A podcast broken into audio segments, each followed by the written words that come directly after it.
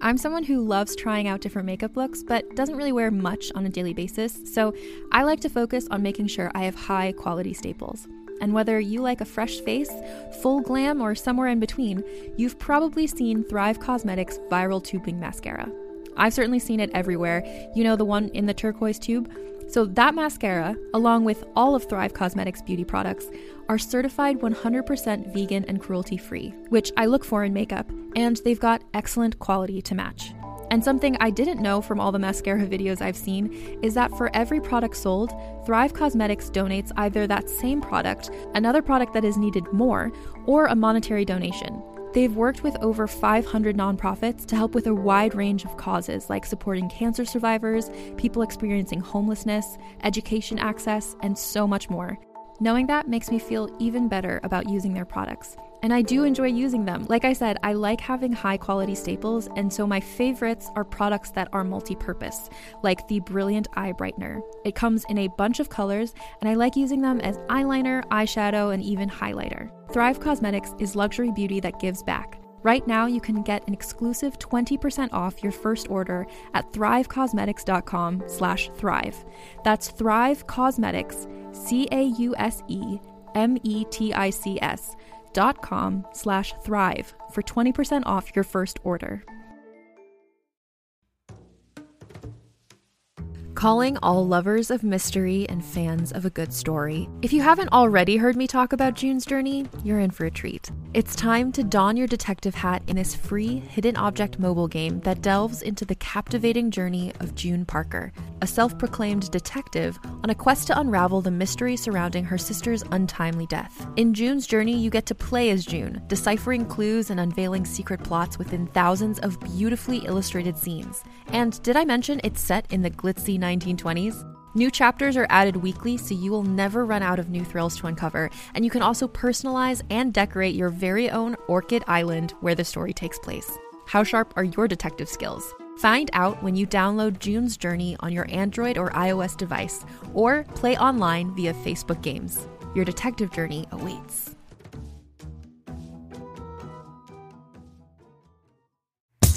Hi, I'm Madigan, and you're listening to Your Angry Neighborhood Feminist, a podcast that explores the world through a personal feminist perspective.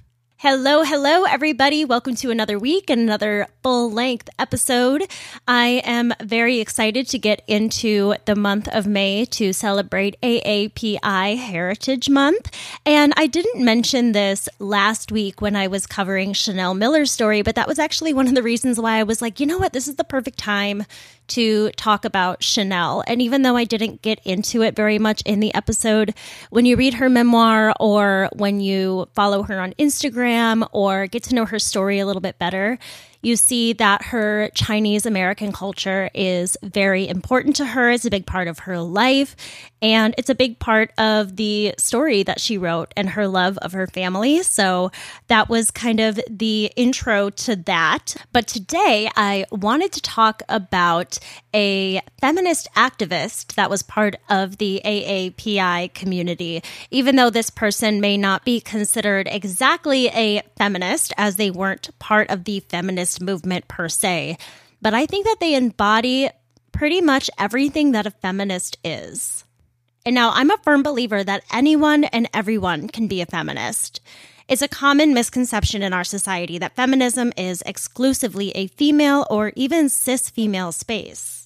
And that's how the movement began. There is so much history of exclusion and hierarchy in the story of feminism. But as time goes on, we have been able to expand the definition of what it means to be a feminist and who is involved and welcomed into the movement. It's rare, but a few men have been subjects of episodes in the past, such as Harvey Milk, William Lloyd Garrison. Oh, do y'all remember William Lloyd Garrison? Oh my gosh. What a man, right? And I think it's important to note these male feminists throughout history to show the men of today that they are allowed into these spaces. My subject today, Kiyoshi Kuromiya, was not a quote unquote feminist per se, like I said, but I believe that is in part because many movements at the time were so segregated. But he still fought for the rights of all humankind, showing what I believe to be true intersectionality. Kiyoshi Kuromiya would refer to himself later on in life as the Forrest Gump of activism because he had his hand in so many different movements. He was an Asian American, openly gay activist in a time when that was virtually unheard of. From a book entitled Gay Asian Masculinities and Christian Theologies by Patrick S. Cheng in 2011, it opens stating, the gay Asian American body is a highly contested site with respect to masculinity. On one hand, we gay Asian men are often seen by the white gay community as sexually undesirable because our quote, oriental racialized bodies are perceived to be less masculine. On the other hand, we are often seen by the straight Asian American community as sexually dangerous because of our perceived deviance from the heterosexual norms of masculinity. The experience of living at the intersections of racism and homophobia is a common theme in the narratives of gay Asian men. Many gay Asian men experience a profound sense of metaphorical homelessness. To paraphrase Jesus' saying about the Son of Man, we have nowhere to rest our embattled bodies. We neither belong fully to the gay community that is overwhelmingly white, nor do we belong to the overwhelmingly straight Asian American community.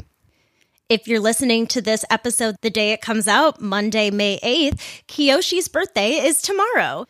Kiyoshi was born on May 9, 1943, in Wyoming at the Heart Mountains concentration camp, formerly and more widely known as internment camps, where his family had been relocated from Monrovia, California. Both of his parents were born in California, and Kiyoshi is third generation Japanese American. As a reminder, shortly after the Japanese attack on Pearl Harbor on December 7, 1941, President Franklin D. Roosevelt issued Executive Order 9066, which authorized U.S. military to create military zones in the form of internment camps for any individuals deemed to be a threat. Yosh or Yash. I think I'm going to go with Yash. That's just for some reason what's been going on in my head when I read these articles. Who is one of Kiyoshi's uncles, remembers the day of the Pearl Harbor attack and receiving a draft notice shortly after. He says, after what my government did to us, I could not be in the military and kill others because they were in a different uniform. This was beyond my feelings of humanity. I couldn't do it. We lost our individual identities. We were given a family number by our government, but the draft board put my personal name on my draft letter. I had to answer it. If nobody else agreed with my decision, so be it. I was not willing to kill nor die until my government squared things with me. He ended up spending three years in a federal prison for dodging the draft. Yash also said though his father was unable to take the same actions he had, he was the inspiration for what he did. He's also quoted saying, I also felt so close to nephew Kiyoshi.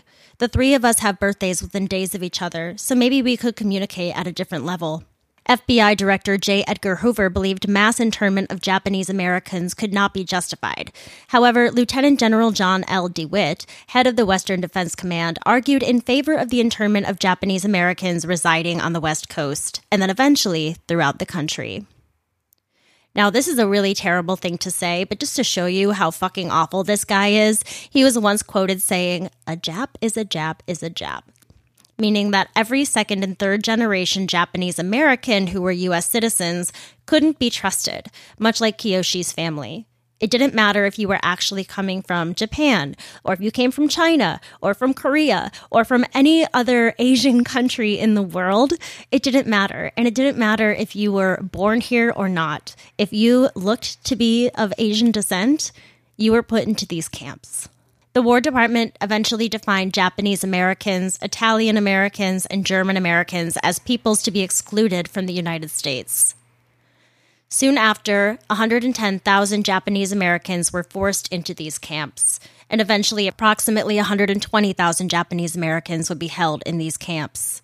Heart Mountain in Wyoming was chosen for one of the camps because it was very remote yet convenient, isolated from nearby towns but close to fresh water and adjacent to a railroad depot where more Japanese Americans could be transported to. The first inmates arrived at Heart Mountain on August 12, 1942. Thousands came from Los Angeles, Santa Clara County, San Francisco, and Yakima counties. They were given barracks based on the size of their family, and they moved in. Each barrack contained one light, a wood burning stove, and an army cot and two blankets for each member of the family. Bathrooms and laundry facilities were located in utility halls, and meals were served in communal mess halls, both assigned by block, like you're in prison. Armed military police manned the nine guarded towers surrounding the camp, always watching. The inmates could find work in the hospitals, schools, mess halls, or the garment factory, cabinet shop, sawmill, and silkscreen shops run by camp officials. Most inmates would only make about $12 to $19 a month. Children of inmates had very few supplies available for school.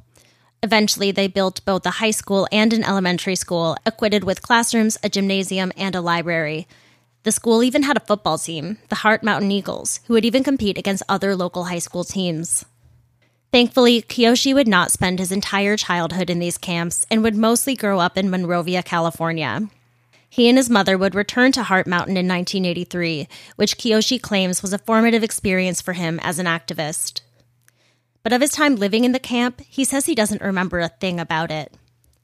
In an interview from 1997, he says that his family called this period of time the camp days, saying, Generally, it's treated sort of like, let's not dwell on the ugly side of it. It's sort of like, well, that's something we accepted, and it was our own little thing, and we don't make a big deal out of it. However, I'm sure the adjustment from the camp to back in Monrovia was really difficult. When they were forced to flee to the camp, they were instructed to only bring what they could carry. Many people lost their jobs, valuable possessions, and even their homes and other property young Japanese Americans began the redress movement, inspired by the Black Civil Rights Movement, to petition the U.S. government to provide those interned with reparations. Kiyoshi said in that interview, Consequently, reparations were paid to survivors, about two thirds of the people who were still alive in 1992. We were given $20,000. I got my $20,000 grant in 1992. He had a sister who was born one year after he was in the camp, and he also had a brother who was born once they returned to Monrovia. He said that when they were in elementary school, kids threw rocks at him. He was only eight or nine years old in the early 1950s when he came out to his parents. In his own words from an interview with fellow Philadelphia gay activist Tommy Avicoli Mecca in 1983, I guess I first came out when I was about eight or nine years old in California at least came out in terms of my parents. I was fairly active sexually. Okay, you were sexually active at eight or nine years old? What? I mean, I know eight and nine year olds that I don't think even really know what sex is yet. But I guess, like, I have to imagine being in this person's mind and body and feeling these urges and this attraction to something that can't be explained to you and that you haven't seen in the world before. And I can understand that curiosity, but like that's also sadly how he was able to discover things about himself. He doesn't speak of himself like he was a victim at any time or anything like that. But I personally just have feelings because I think of a, you know, a child who is so innocent, but also so like, open to everything in the world. And I picture him possibly getting in some really terrible situations and circumstances because he's so young and being sexually active. I mean, also, like, think about STDs and like, oh, all this kind of stuff. But also in the early 1950s, like, we weren't talking about STDs and protection. And he clearly had no point of reference. I mean, families today still find it difficult to talk about sex with their kids. I can't imagine what it would have been like in a household in the 1950s. And I also can assume, not from experience, that maybe a Asian American household in that generation might even have different expectations as well than a white home in the 1950s. I don't know. Well, he was arrested around the same time when he was found with a 16 year old for lewdness in a public park. And for this, he was sent to juvenile hall for three days as punishment. He said the arrest made him feel like some sort of criminal and left him feeling a lot of shame that forced him to be secretive about his sex life. He said, it instilled this level of shame in me. So from that point on, I think there was always this aspect of misbehaving or maybe even living on the wild side or being on the wrong side of the law, which kind of perverted me. I mean, this makes total sense to me. He was not a teenager at the time, so he wasn't quite going through teen things yet, but he also grew up pretty fast. And teenagers like to do bad things sometimes, like to feel like they're doing something wrong and getting away with it. And even though being gay was not wrong, at the time, it probably felt like this fun little secret in a way. I mean, probably only when he was this young, though. I feel like once you're older and actually want to have relationships, it gets a little bit difficult. And so his parents were not so pleased about this, as you can imagine. They were both embarrassed and shocked, but they figured he would grow out of it. Fun fact parents, kids don't grow out of being gay, they just get gayer. People knew why Kiyoshi had been sent to juvie, and he said that this actually helped him get a lot of dates. To which I said, Kiyoshi, no, you are a child, don't date. I was in the car the other day with my little nine year old and her friend, and this friend was like, Oh, yeah, I have a boyfriend, and I've already had two boyfriends before. And I'm like, why are you wasting your time on boys right now? You are nine years old. Like, come on. But I had a friend like that growing up that had boyfriends since she was like in fourth grade. But like, man, that just seems like a lot of trouble. Kiyoshi also suspected that his little brother was gay. In an interview from 1997, he said, he has a girlfriend, but he's not married and has no children. Although I will say this I'm third generation Japanese American, grew up pretty much in suburban, primarily Caucasian schools in Los Angeles suburbs. There were eight people in my extended family who were third generation, and three out of eight are gay that I know of. He also said that it was during his time at Monrovia High School that he came to realize even more important than my racial identity was my gayness. In my opinion, this would be an early take on the struggles of intersectionality. I feel like people still believe that they have to fit into a specific box or identify as one certain thing rather than embracing all that they are. This is something that will also be seen as he gets involved in different movements as he gets older.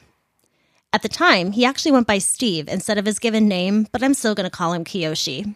But if you look back in some articles and photographs, they'll say like Steve Kiyoshi Kuromiya on them. He mentioned in his interview with Tommy Mecca in 1983 that he didn't know the terminology of his sexuality due to a lack of literature on the subject. He had never heard of the word gay before and didn't know what a homosexual was. But he started going to the Monrovia Public Library to research more about his identity, which he knew was very important to him. He said that his parents had even gotten him special privileges so he could go into the young adult section of the library. This I think is pretty cool because I feel like his parents probably knew what he was looking into, and the fact that they would assist him in being able to get this education, I think is really great, even though they figured he would grow out of it. But maybe because they thought he would grow out of it, they were like, eh, let's just appease him. From an interview in 1983. And there was not very much literature at the time. I think it was about 52, 53, 54, the early 50s. There wasn't much literature. The only thing I could find, because I didn't have access to the adult section at the Monrovia Public Library in Monrovia, California, I'd go to the county library, and Kinsey's report on sexual behavior in the human male had just come out. So at about nine years old, I found a copy on the open shelves in Duarte Public Library. And although I'd had a fairly active sexual life, I guess for my age at the time, I didn't know any of the terminology. I didn't know what a homosexual was, never heard of the word gay. I don't know that it was really used at that time. And all I knew was what was important to me. And I knew that was very important to me. He said it was when he started going to the county library, which was understaffed and couldn't keep their eyes on kids, that he discovered the reference area and found Kinsey's sexual behavior in the human male. Now, there's a whole episode about the Kinsey scale that Keegan and I did about two or three years ago, probably. I just remember it was during the pandemic time. But this was a sort of like scale that could tell you how gay you are essentially. Like it's it's been debunked. It's pseudoscience. But at the same time, there was a lot of research put into a lot of these things that I think are still really valid and helped us understand gayness so much more as time went on because of some of these like original and early studies and things like that. But this study really opened Kiyoshi's eyes, and he said, So, sitting at the little table there at nine or 10 years old, I read through the whole book. When it was time for him to go to college, he decided that he wanted to go to the city of Philadelphia, solely for its motto, the city of brotherly love. Oh my God. He began attending the University of Pennsylvania in 1961 as one of six Benjamin Franklin National Scholars. This is a huge scholarship, which covered almost all of the costs of attending. He was not only an inspiring budding activist, but he was a nationally ranked Scrabble player, a Kundalini yoga master, and a food critic. When going to college, he decided that he wanted to study architecture. He says that he agrees with his friend Buckminster Fuller, who says that architecture is, quote, an area for comprehensivists, people that are interested in the arts and technology and history and humanities.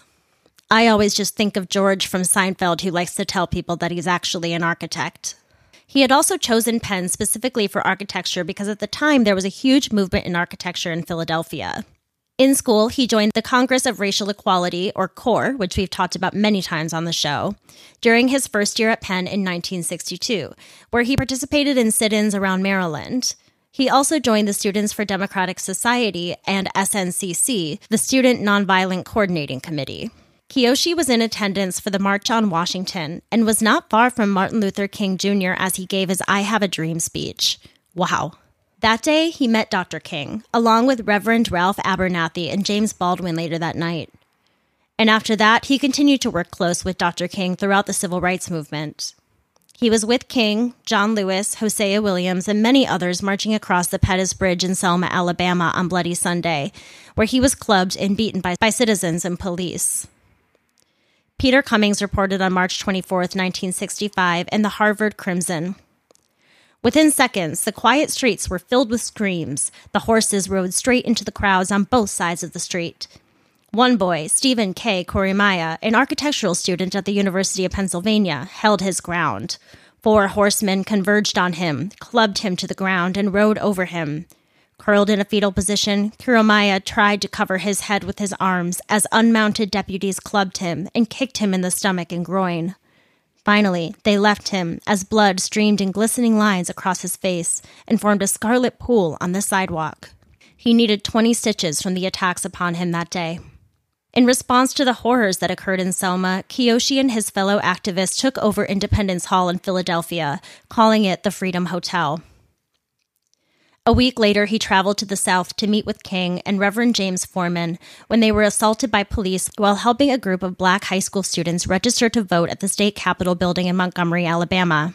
He talked about this experience in Life magazine, where he said, I was in the South during the spring and summer of 1965. After Reverend James Reeb was killed, we marched, and I was clubbed down and hospitalized. When you get treated this way, you suddenly know what it is like to be black in Mississippi, or a peasant in Vietnam. You learn something about going through channels then, too. I gave my story to an FBI agent in the hospital. He took seven pages of notes, but I remember thinking at the time that it was probably just about as effective as relaying information to the ACLU via the House of Un American Activities Committee. Nothing ever came of it at any rate. So I partially agree with part of that, but partially disagree because I think that, you know, while you can grow a lot of empathy in fighting beside someone of another color or another experience. I don't think that he can truly understand what it means to be living in that constantly. But I think that when you are treated that way because of your association with someone who is seen as lesser than, you do start to kind of feel that same level of degradation and anger and hurt. So I do understand where he's coming from, but I feel like in today's day and age, it wouldn't necessarily be worded that way. The day after the incident, injured and bedridden in the hospital, Kiyoshi confronted the county's presiding officer about the incident and received an apology. Dr. King said that this was the first time that he knew of a Southern officer ever apologizing for injuring a civil rights worker. Kiyoshi and King also received a signed statement from the sheriff disbanding the sheriff's volunteer posse. Kiyoshi and Dr. King became very, very close. They were so close, in fact, that after King was killed, Kiyoshi went to help care for his children in Atlanta during the week of his funeral.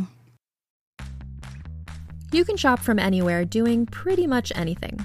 You might shop while working, eating, or even listening to this podcast. And however you shop, we all know and love the thrill of the hunt. But do you also know how to get the thrill of the best deals? Because Rakuten shoppers do. With Rakuten, they get the deals they love with the most savings and cash back. And you can get it too. Start getting cash back at your favorite stores like Sephora, Nike, and even Expedia if you're looking to get some travel in. And getting cash back doesn't mean you have to miss out on sales because those can just be stacked right on top. It's easy to use and based on a simple idea Stores pay Rakuten for sending them shoppers, and Rakuten shares the money with you as cash back through PayPal or check. Download the free Rakuten app and never miss a deal. Or go to Rakuten.com to start getting the most bang for your buck. That's R A K U T E N.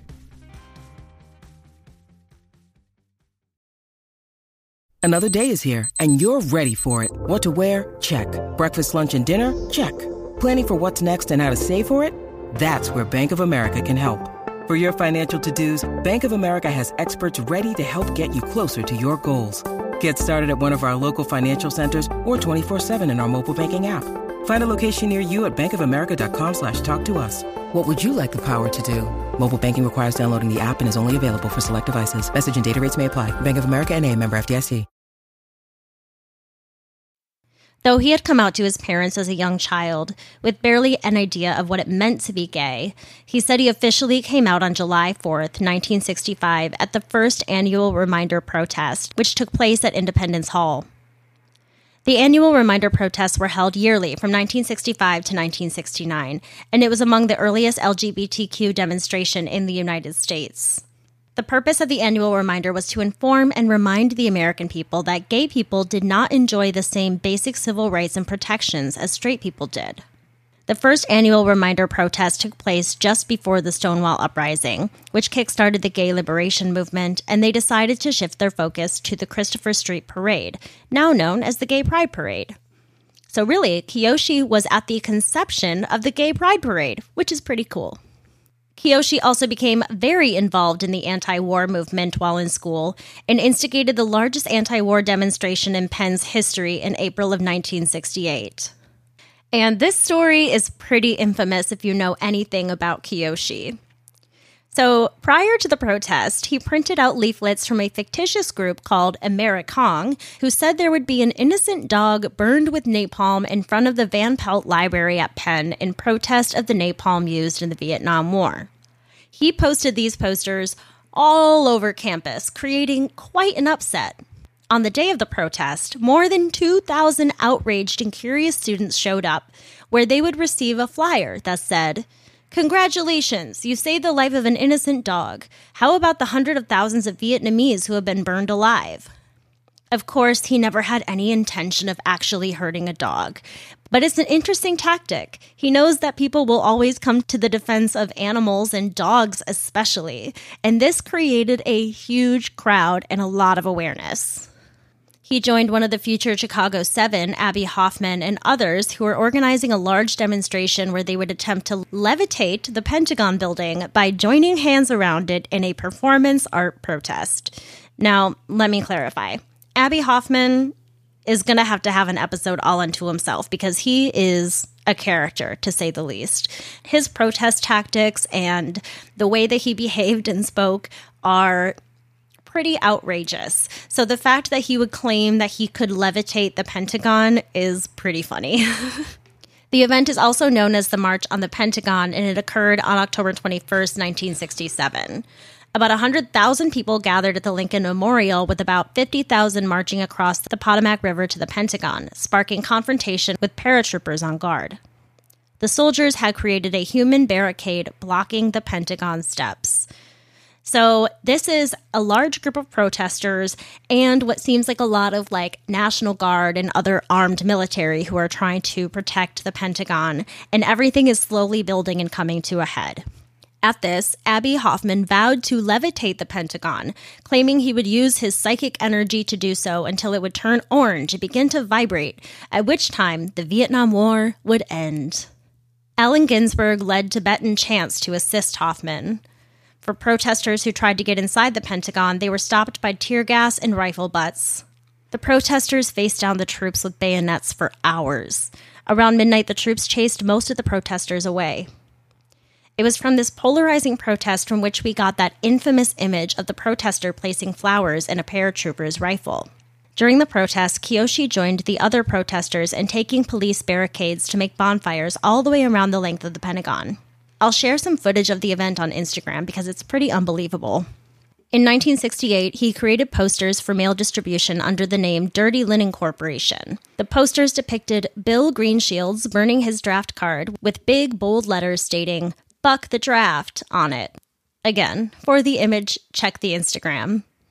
He was arrested later in 1968 by federal marshals and the Secret Service for using the U.S. mail system for his crime inciting an indecent poster.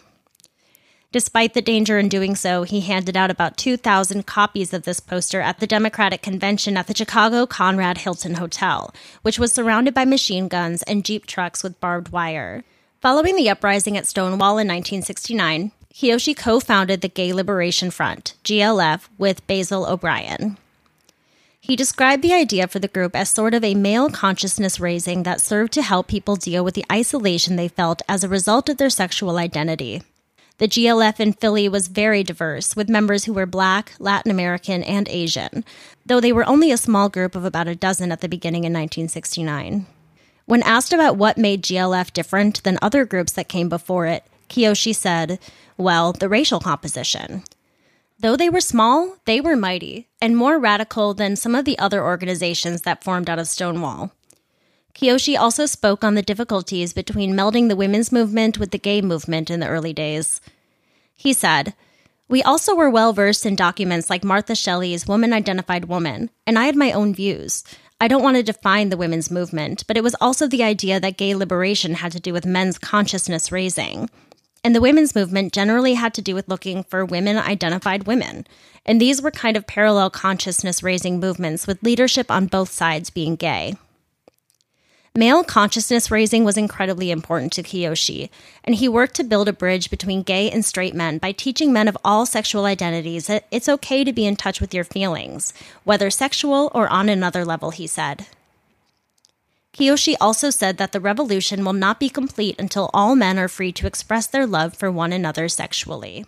Under Kiyoshi's leadership, the GLF stood in solidarity with the Black Panther Party and the Young Lords. Now, we know a lot about the Black Panther Party on this show, but the Young Lords were a Chicago based street gang that became a human rights and civil rights organization.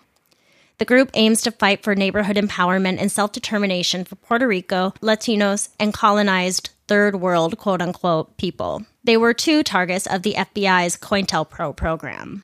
Kiyoshi also represented the GLF as an openly gay delegate to the Black Panthers Revolutionary People's Constitutional Convention held in Philadelphia in 1970, at which he presented a workshop on gay rights. The Black Panthers were unsure at first how a partnership with a gay rights organization would pan out, but they increasingly recognized the connections between racial injustice, the women's movement, and the gay rights movement. Huey Newton, along with Bobby Seale, said of the intersection of race, gender, and sexual oppression. Whatever your personal opinions and your insecurities about homosexuality and the various liberation movements among homosexuals and women, we should try to unite with them in a revolutionary fashion. I do not remember our ever constituting any value that said a revolutionary must say offensive things toward homosexuals, or that a revolutionary should make sure that women do not speak about their particular kind of oppression. And I know through reading and through my life experience and observations that homosexuals are not given freedom and liberty by anyone in the society. They might be the most oppressed people in the society. Kiyoshi's uncle Yash tells of a family picnic in the 1970s that Kiyoshi showed up to in, quote, his sandals and pigtails, looking like a hippie, to a conservative church picnic. I enjoyed it. I too always felt out of place, but I could never do what Kiyoshi did. I learned about myself from Kiyoshi's actions. He was so ahead of me. He became my teacher. This is so beautiful, especially within a culture that is taught to always respect elders. This elder man actually looked up to and saw the value in his younger nephew. Unfortunately, there isn't much written about this, but during the 1970s, Kiyoshi survived through a battle with lung cancer. When the 1980s came around, he had a new evil to fight the AIDS epidemic. Kiyoshi was also a founding member of ACT UP, the AIDS coalition to unleash power, who were legendary in their protesting tactics at the time. When he was diagnosed with AIDS himself in 1989, just two years after founding ACT UP, it only intensified his advocacy work. His motto was Information is Power, he began to educate himself on the AIDS issues to the point where he was invited to participate in the National Institutes of Health alternative therapy panels. He even created the ACT UP Standards of Care, which tells the minimum standards of care for a person struggling through HIV/AIDS. He also founded the Critical Path newsletter, which was mailed to thousands of people worldwide, as well as to hundreds of incarcerated individuals who didn't have access to AIDS information. This was eventually turned into one of the very first websites on the internet. The site was filled with the latest HIV AIDS information to keep people informed. From there, the site became the host to the Critical Path AIDS Project, which was a 24 hour hotline Kiyoshi set up for anyone who wanted his help. A gay man who had once briefly known Kiyoshi, Chris Bartlett, said, You didn't have to wait for the next journal to come out in the month. You could get on the very day. The information that might be the difference between your surviving another month or not. He also provided free internet access to hundreds of people with HIV AIDS in the Philadelphia area. In a 1994 Philadelphia Inquirer profile, the paper described him as the city's most knowledgeable layman about HIV. In 1993, Kiyoshi was arrested after protesting at the Capitol building and White House on behalf of people with AIDS. He recounted his experience being arrested that day like this I'm in the back of the police van on the way to the police station from the White House. We were mostly people with AIDS in the van, and one of the plastic handcuffs were on too tight and it was cutting off circulation, and this person was scared. So, of course, I slipped out of my handcuffs. And of course, everyone thought I was Houdini at that time. I said, No, I'm used to this. I know exactly what positions to put my hands in as they're putting them on, and I, I can get out of it. I borrowed someone's nail clippers and got everyone else's off as well. Next up, Kiyoshi began going after our lawmakers and legislation in the US that was against the gay community and the spread of information about the AIDS virus. In 1997, Kiyoshi went to the Supreme Court to expand freedom of speech rights to protections of the circulation of sexually explicit information about AIDS on the internet. Sexually explicit, in quotes, of course. This led to the court striking down part of the Communications Decency Act. This act was originally enacted in 1996 as an attempt to block patently offensive material online. In his testimony, Kiyoshi told a panel of judges, I don't know what patently offensive means in terms of providing life saving information to people with AIDS, including teenagers. He was involved in another lawsuit in 1999, Kuromiya versus the United States of America, which the sound of that just sounds terrifying. Can you imagine going up against the entire United States? Where he presented his case for the legalization of marijuana for medical use for people with AIDS. He also took care of a lot of AIDS patients. Jane Shull, the CEO of Philly's organization FIGHT, said, in the days before there was really any treatment, he was doing an on ad hoc basis what we would call hospice care now. He also ran a marijuana buyers club as a medical marijuana activist and served a few dozen clients with AIDS in the Philadelphia area with free weed. Now that is a good man. On why he was focused on his work, he told an interviewer in 1997 I believe activism is therapeutic. Now, that's all the notes that I have on Kiyoshi. There wasn't a whole lot of information about him out on the internet, and a lot of the websites and articles were telling me the same things over and over and over again and giving me the same quotes over and over again. Though I was lucky to find the transcripts for a few of those interviews that he did during the 80s and 90s. But I wanted to talk for a moment about the fact that he refers to activism as being therapeutic. Because I think that that is something that is very, very true in my life. And I think that it's true to everybody in general. Usually, when we come to activism, it is for maybe a specific reason or a specific hardship that we've been through in our own lives. I know for myself, my activism has evolved because of the different things that I've been through in my life. I've always been a really big advocate of mental health awareness because I've been dealing with different mental health struggles since I was really little. When I was in high school and in my early 20s, I was an advocate against self harm. When I was going through my eating disorder, I was an advocate about awareness for eating disorders and for better access to therapy and treatment. Getting out of an abusive relationship helped me find feminism, helped me find my own power again, even though that's something that I'm still working on. All of this is something that helps me feel stronger. The other thing that Kiyoshi always said was that information is power or knowledge is power, one of those things. And I think when we go through traumatic things or when we've been mistreated in life, we as humans want to learn to understand what has happened to us so that we can grow and move forward. At least the healthy ones of us do. And by gaining more and more knowledge about the person that you are, and gaining more and more knowledge about the ways that certain groups of people are being mistreated, the more you're going to have that innate instinct to want to do something about it and be an advocate for something or against something, you know? It's once our eyes have been open to things that we suddenly become so frustrated with it that we feel like we have to do something about it, right? And by doing something about it, it's healing for ourselves, it's healing for others. There's nothing better than being able to talk through your experiences. There's nothing better than being vulnerable and being brave. And now that doesn't mean that you have to let everybody into every single dirty detail of your life, but at the same time, finding when it's appropriate to be able to share your story and who you are to be able to relate to other people. I think that that's the most important form of activism that we could possibly do. And that's something that I've always really gotten through this show as well. I'm really bummed that I don't know more about this person because he truly does seem fabulous. Hopefully, in the years to come, there will be more and more written and discovered about him.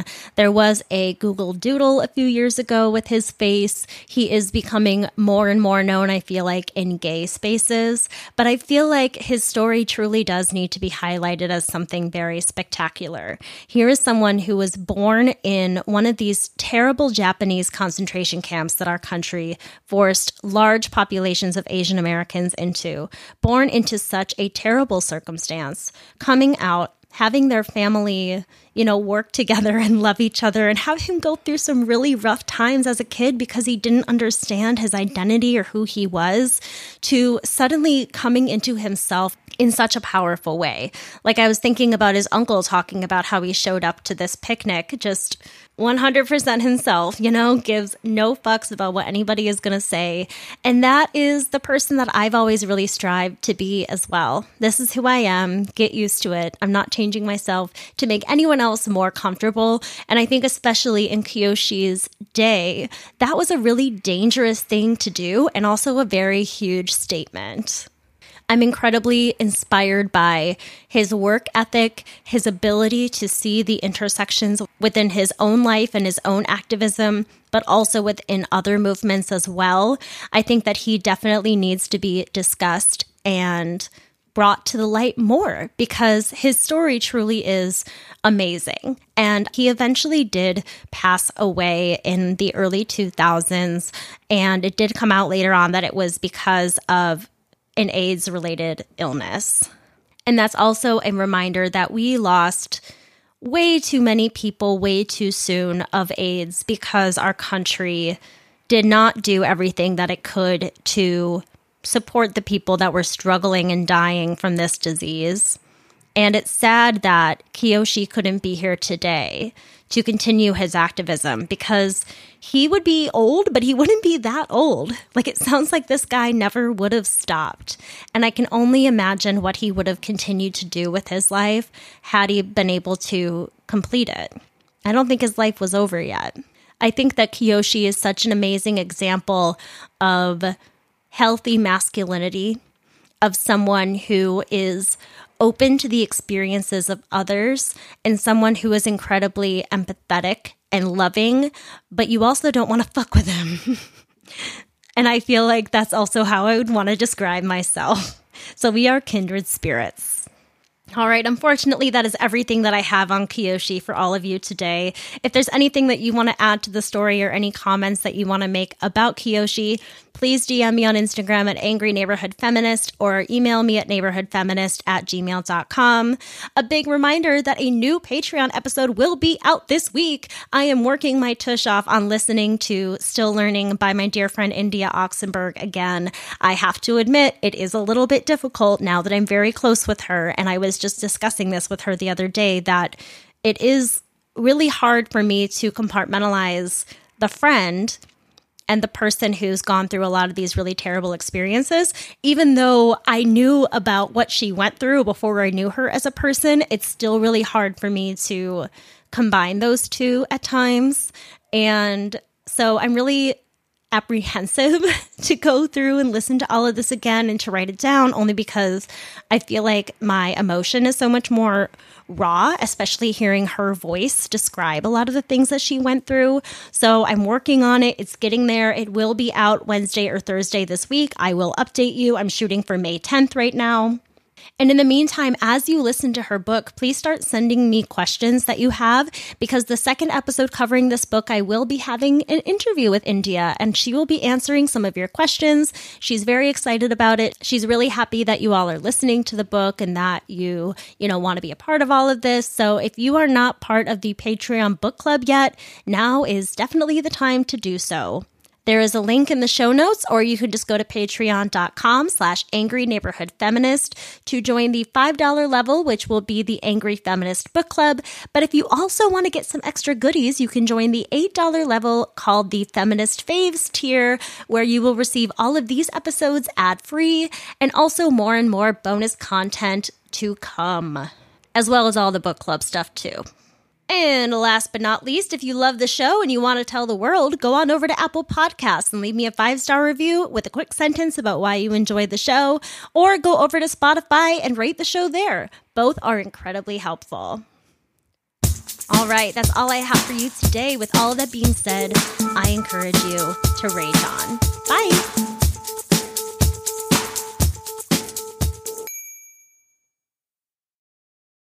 Hey there, this is Justin Bartha. I made a funny new podcast, King of the Egg Cream. It has the greatest cast in the history of podcasts with actors like Lewis Black, I'm torn by my feelings for two women. Bobby Cannavale, You can eat it, or if someone hits you, you can put it on your cut. Melanie Lynskey, I wonder what these marvelous things are that look just like boiled chicken feet. Jason Ritter, I can break things and pick locks and kill people. Michael Stuhlbarg, The whole point is to inspire people that they should make themselves better. Ari Graynor, No, don't whet its appetite. What are you, an idiot? me, Justin Bartha, That's not just any egg cream, that's a Lemke's special. and all narrated by the hilarious Richard Kind. This is the story of Harry Dalowitz and how he rose from nothing to become New York's King of the Egg Cream.